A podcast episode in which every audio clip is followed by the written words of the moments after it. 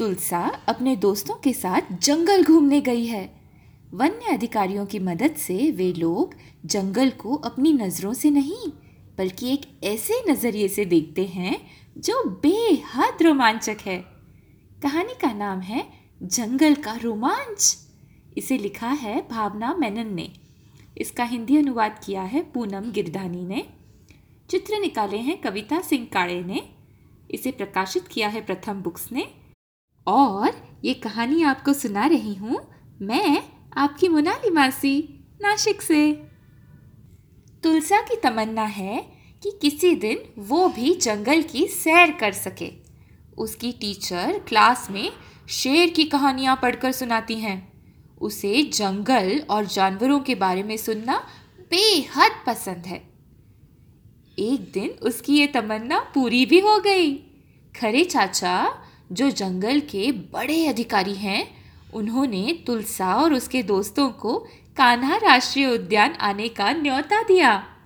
तुलसा और उसके दोस्तों की खुशी का ठिकाना ही नहीं रहा। वे सब जंगल में एक पूरा दिन और पूरी रात बिताने वाले थे। स्कूल से जंगल पहुँचने में बस से चार घंटे लगते हैं। जैसे ही तुलसा बस से उतरी तो किसी ने बहुत ही गर्म जोशी के साथ उससे हाथ मिलाया और फिर उसके बाल सहलाए। और आवाज़ आई, कान्हा में तुम्हारा स्वागत है। ये खरे चाचा हैं। तुलसा और उसके दोस्त रानी, मिट्टू और दीप्ति एक दूसरे से सट कर खड़े हैं। जरा सूंघो, हवा में हर तरफ़ पेड़ों और पत्तों की खुशबू बिखरी हुई है, मिट्टू ने कहा। हवा तो इतनी साफ़ है जैसे उसे किसी खुशबूदार साबुन से नहलाया गया हो, रानी ने कहा। शाम होने लगी है। खरे चाचा और उद्यान के दूसरे अधिकारी उन्हें जंगल के बारे में बताने लगे, जिसे देखने वो कल जाएँगे।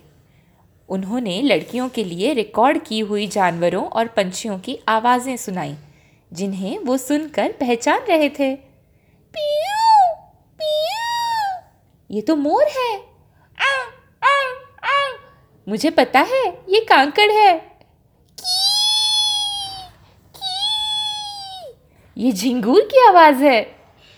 अगले दिन तुलसा सुबह पाँच बजे उठी। बहुत ठंड है। सब लोगों ने गर्म कपड़े पहने। एक के बाद एक वे सब बस में सवार हो गए। यहाँ चारों तरफ़ लंबी लंबी घास उगी हुई है, जो घने कोहरे की चादर में छिप गई है। रणवीर अंकल ने उन्हें बताया। वे उनके गाइड थे।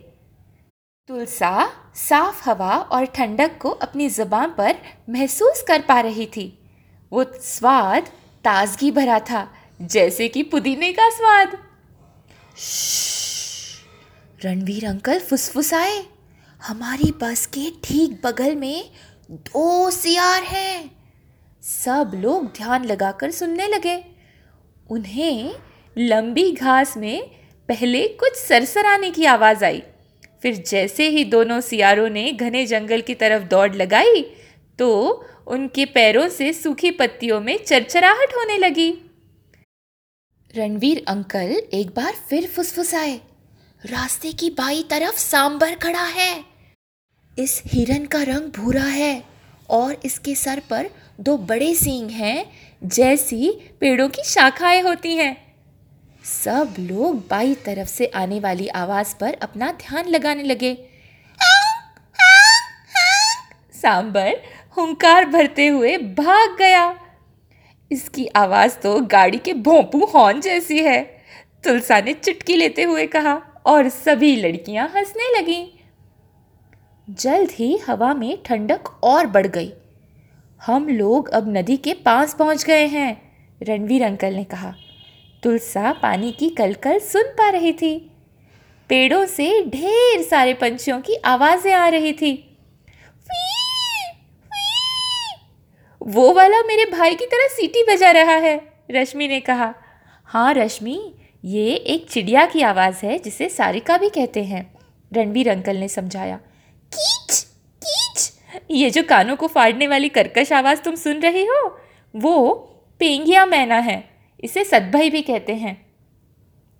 ऊपर से नरम पत्तियों की बारिश होने लगी। बंदरों के छोटे छोटे बच्चे उन पर पत्तियाँ बरसा रहे थे। तुलसा ने खुद पर गिरी एक पत्ती को उठाया। उसे सूंघा। उसकी महक ताज़ी और खालिस थी, बिल्कुल इस जंगल की तरह। बस चढ़ावदार रास्ते की ओर बढ़ती है।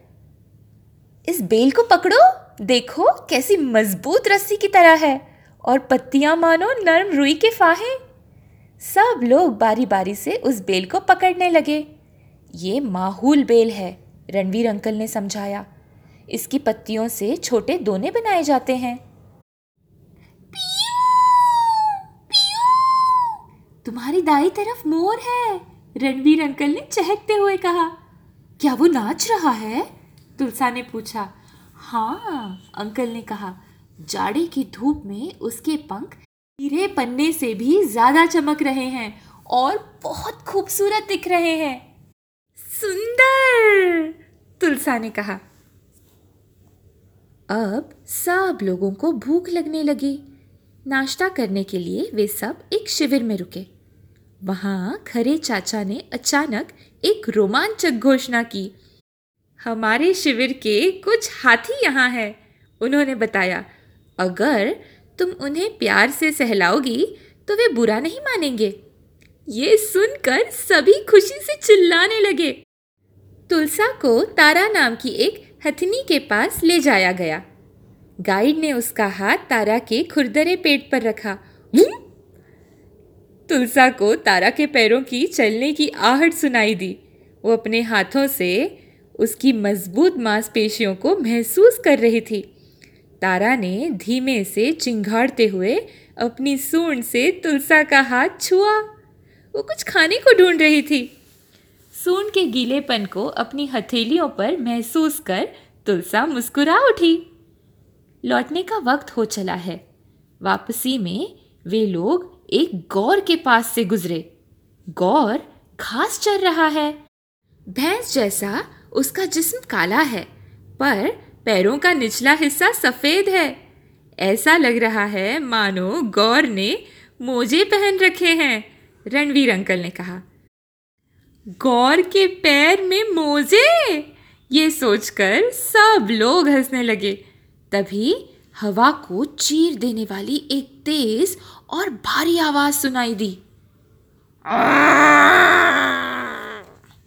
गुर्राने की आवाज़ दोबारा आई। बाघ यहाँ से काफ़ी दूर है, अंकल ने बताया। लेकिन लगता है उसने तुम्हें देख लिया है और शायद वो तुम्हें यही बताना चाह रहा है। खुशी खुशी बच्चों ने जंगल को अलविदा कहा। बच्चे अब ये जान गए थे कि जंगल को सिर्फ़ आँखों से ही नहीं बल्कि कान, नाक और उंगलियों से भी देखा जा सकता है। और वे दोबारा कान्हा राष्ट्रीय उद्यान आने को बेताब थे। क्या आपको पता है, ये एक सच्ची कहानी है?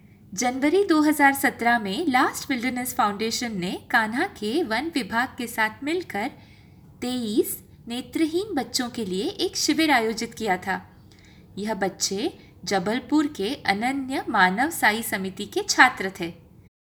इन बच्चों को जंगल की सैर पर ले जाया गया, जहाँ इन्होंने अपनी कमाल की संवेदक क्षमताओं के बल पर जंगल का आनंद उठाया।